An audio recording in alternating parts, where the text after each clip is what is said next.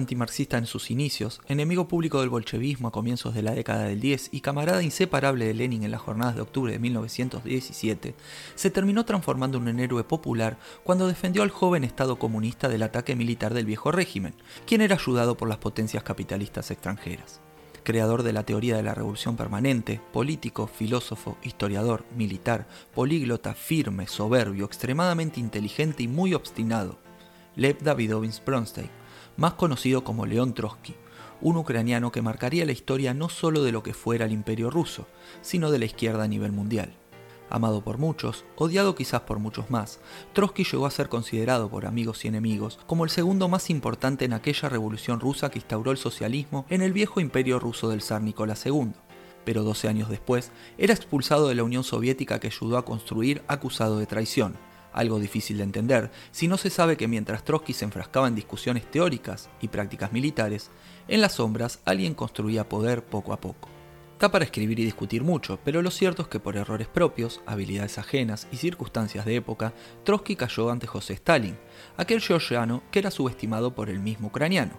En definitiva, Stalin supo construir el poder necesario para deshacerse del ucraniano y de prácticamente todos los bolcheviques una vez muerto Lenin en 1924. A partir de entonces, en palabras de uno de sus principales biógrafos, Trotsky fue un profeta desterrado Ningún país quería en sus tierras al Judas ucraniano, ya sea porque eran amigos de la Unión Soviética y temían el enojo de Stalin, o porque eran países capitalistas y temían la agitación política que Trotsky podía provocar. La cuestión es que nadie lo quería cerca. Solo Turquía y Francia le dieron asilo temporal a condición de no hablar de política, ni mucho menos hacer política. Algo que obviamente incumplió, pues la política era para Trotsky el aire que le permitía respirar. Su morada final sería México, quien solo le exigía que no interfiriera en sus asuntos internos algo que tampoco terminó de cumplir. Con dos hijos asesinados por el régimen de Stalin y dos hijas muertas en extrañas circunstancias, Trotsky llega al año 1940 acompañado de su segunda esposa, Natalia Sedova, su nieto Esteban Balkov, de 13 años, y una de las máquinas de exterminio más grandes de la historia, la GPU, luego KGB, apuntando día y noche a su cabeza. En México vive primero en la Casa Azul prestada por Diego Rivera y Frida Kahlo, con quien se sospecha que tuvo un breve amorío pero las cosas se complican y se deben mudar a una casona en Yucatán que convierten en una especie de fortificación. Trotsky ya había logrado defenderse de las acusaciones de los juicios de Moscú organizando el contrajuicio realizado en México y presidido por el pedagogo John Dewey, quien dicho sea de paso lejos estaba de ser partidario del marxismo. Allí el ucraniano deshizo una a una las acusaciones del Kremlin con una lucidez increíble, pero poco le importaba esto a Stalin para quien Trotsky era una piedra en el zapato que quería quitarse lo antes posible.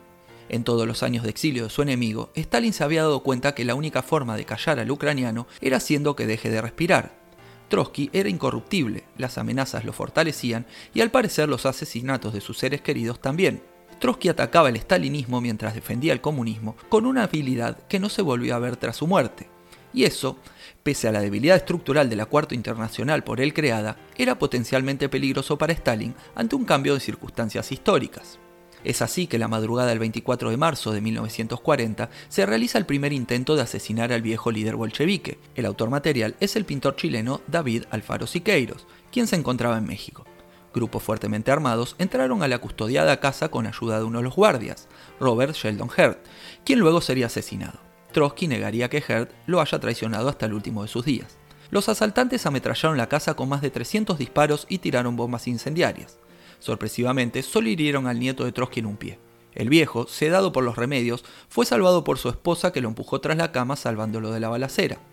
Al día siguiente, según cuenta el policía mexicano encargado de la investigación, Trotsky no podía creer haberse salvado y hasta se reía de la falta de puntería de Stalin. Incluso el investigador dice que la actitud del ucraniano le hizo pensar que se trataba de un autoatentado, cosa que enseguida dijeron los periódicos estalinistas. Siqueiros escaparía de México y sería recibido en Chile por el famoso poeta Pablo Neruda. Pero las horas del viejo estaban contadas y él lo sabía. Por un lado, su salud lo azotaba, por otro, el largo brazo de Stalin estaba por caer sobre su cabeza. Fue entonces que uno de los planes pensados desde el Kremlin por fin rindió sus frutos. Tras largos meses de hacerse el amigo de su secretaria Silvia Angelov, un joven que decía ser oriundo de Bélgica logra llegar hasta el despacho de Trotsky para revisar unas líneas que había escrito y cuando el viejo león estaba concentrado en la lectura, el español Ramón Mercader, cual fuera su verdadero nombre, le asesta un mortal golpe de piolet que penetra en la cabeza de Trotsky. Lejos de morir en el instante, el viejo se incorpora y lucha con el agresor para que no pueda escapar. Cuando llegan los guardias y comienzan a golpear al atacante, Trotsky, completamente ensangrentado y con Natalia que lloraba a su lado, tiene uno de sus últimos momentos de lucidez y pide que no lo maten, porque es necesario que hable. Al día siguiente, Trotsky moriría y Mercader negaría toda su vida a ser agente de Stalin.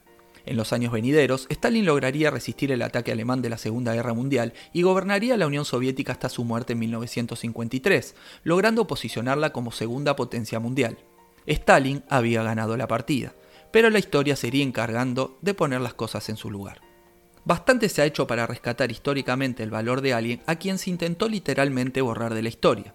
Y hay que decir que más allá de simpatías o broncas personales que se puedan tener con el trotskismo, que no es la obra de Trotsky, sino el intento de continuación de la misma, con aciertos y con errores, la corriente trotskista es una de las pocas corrientes marxistas que no ha capitulado tras la caída del muro de Berlín y la disolución de la Unión Soviética.